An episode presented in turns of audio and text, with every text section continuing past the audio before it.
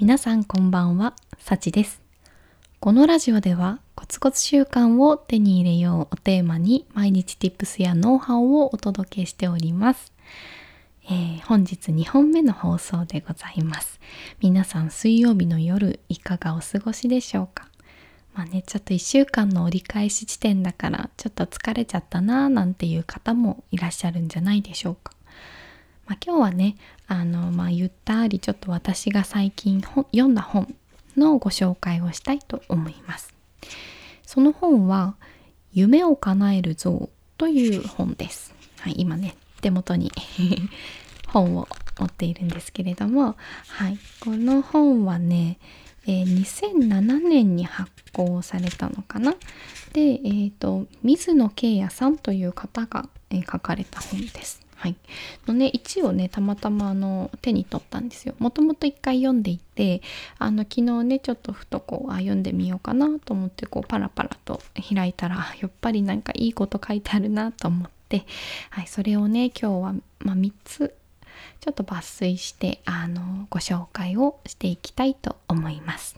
はいまあ、この本はねまずどういう本かっていうと、まあ、小説っぽく書かれていて、まあ、夢をなくしたこう平凡なね会社員、まあ、男性の方なんですけどが、えーその会社員の方を関西弁のね その関西弁の象の神様ガネーシャっていうんですけどガネーシャが成功に導くっていう本です。で、えー、と一応この本はガネーシャが一日一つその会社員のね男性の方に、えーアドバイスをしていきます。でその会社員の方がそのアドバイスをね、まあ、最初は「えなんでそんなことしなきゃいけないの?」ってなんかちょっと不信感に思う不信感を持ちながらも、まあなんかこう毎日コツコツこうあの達成していくことでちょっとずつちょっとずつこう人生が変わっていくっていうお話ですね。はい、もうねこのね名前なんだっけ？忘れちゃったんだけどあの会社員の人？の方の名前あ違うのねなんか気持ちが本当にねすぐわかるの。なんかなかなかこう成功したいって思っていても一歩踏み出せない。たいななんかねそのもどかしさ自分との戦いみたいなねそういうところもちょっと共感できたりしてすごい面白い本です。でもう本当にあの数えきれないほどガネーシャの教えがねいっぱいあるんですけど、ま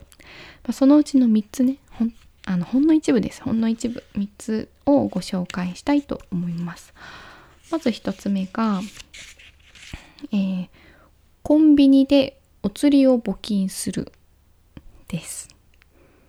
初めて聞いたこと方はえーって 思ったかもしれないんですけどそう私もね最初えーって思ったんですよ。えコンビニで募金みたいな まさかすぎるなんか成功するためのこう秘訣だからもうちょっとなんかねこういうあのなんだ論理思考を磨かねばいけないとかそういうスキル面の話かなって思ったら本当にね日常の中でできる本当にささやかなひもう一つの行動なんですよね。そうコンビニでお釣りを募金するです。そう。でなぜこの行動をするかっていうのをガネーシャはねこう言っています。ええか？お金言うんはな人を喜ばせて幸せにした分だけもらうんや。せやからお金持ちになるんはみんなをめっちゃ喜ばせたいって思ってるやつやねん。でもお金持ちになりたいやつはやれ車が欲しいやのうまいもんが食いたいやの自分を喜ばせることばっかり考えとるやつやろ？まあでもそういう欲が悪い言うわけやないで。人間は自分の欲に従おうと生きるしかないからな。最初はそういう自分を喜ばせる欲をエネルギーにして進んでもええ。けどな世の中の人を喜ばせたいちゅう気持ちを素直に大きくしていくことが大事やねん。そやから寄付すんねん。自分はとにかく人を喜ばせたいし助けたい。そういう人間になることや。って言うんですよね。はあと思って。もうね私まあこういうこと言うと本当にねあの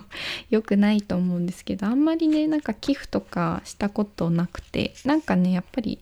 ちょっとむずがゆくなっちゃうというかなんか寄付してる自分がちょっと恥ずかしいみたいなところがあってあんまりねなんかできないんですけどやっぱりこう人を喜ばせたいっていう気持ちがないとなんか何をしても成功はしないのかなってはい思いました。なのでね小さいことからもう本当にね、まあ、あんまりコンビニでね私あんまり現金持ち歩かないから そうコンビニで寄付っていうのはちょっとあのあれなんだけどまた別の形でねなんかそういう寄付とかをしていきたいなと思いました。はいこれが1つ目です。では2つ目。えー、2つ目は人が欲しがっているものを先取りするです。そう人が欲しがっているものを先取りする、まあ、よくこう相手目線に立って行動しようとかねあの言うじゃないですか。でもやっぱりねなんかこの本読んでるとあやっぱり人が欲しがってるものを先取りするってやっぱりねすごい頭でもう考えなきゃいけないというか あこういうことかって思ったんですけどまたちょっとガネーシャのセリフをね言いますね。ええか？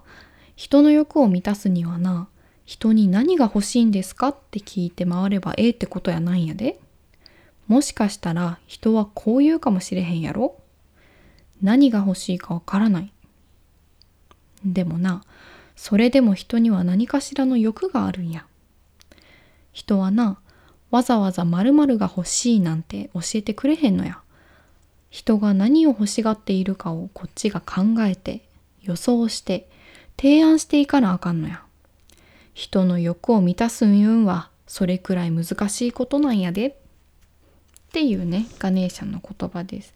ああ、確かにと思って、なんか聞いても、なんかね、そんな、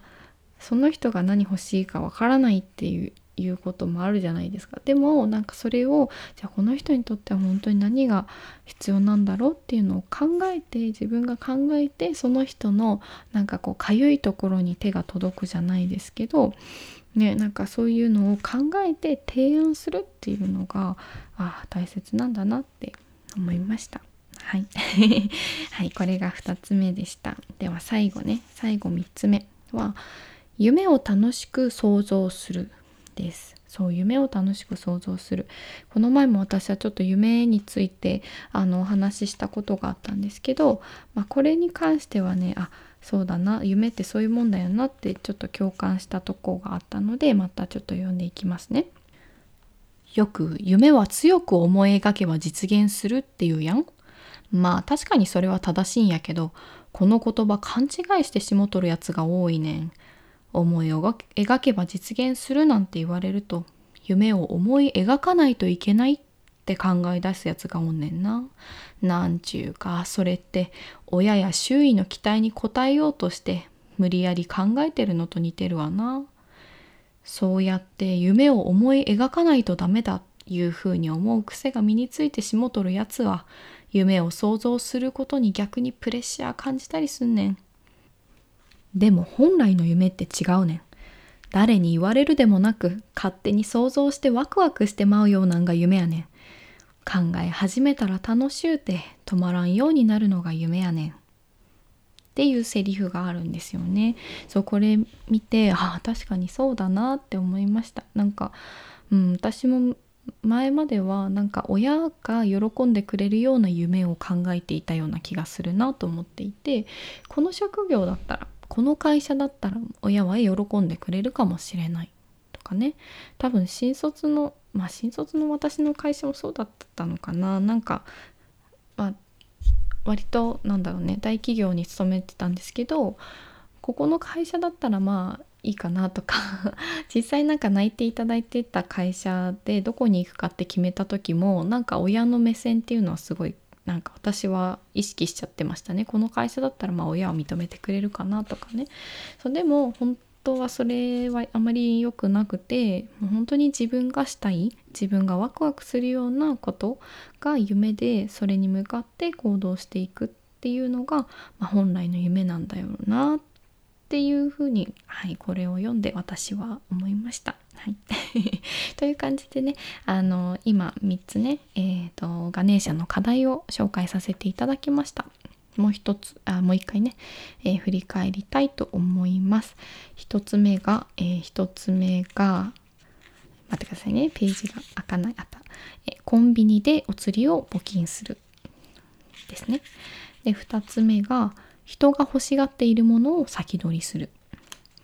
3つ目が夢を楽しく想像するでした。他にもねちょっといろんな課題があるのでもしあの続きが気になるという方はねあのリンクのところに、えー、夢を叶える像の、えー、リンクね Amazon なんですけどリンクを貼っておくのでもしよかったらあの見てみてください。はい、ということで今回の放送は以上となります。皆様お疲れ様でした。おやすみなさい。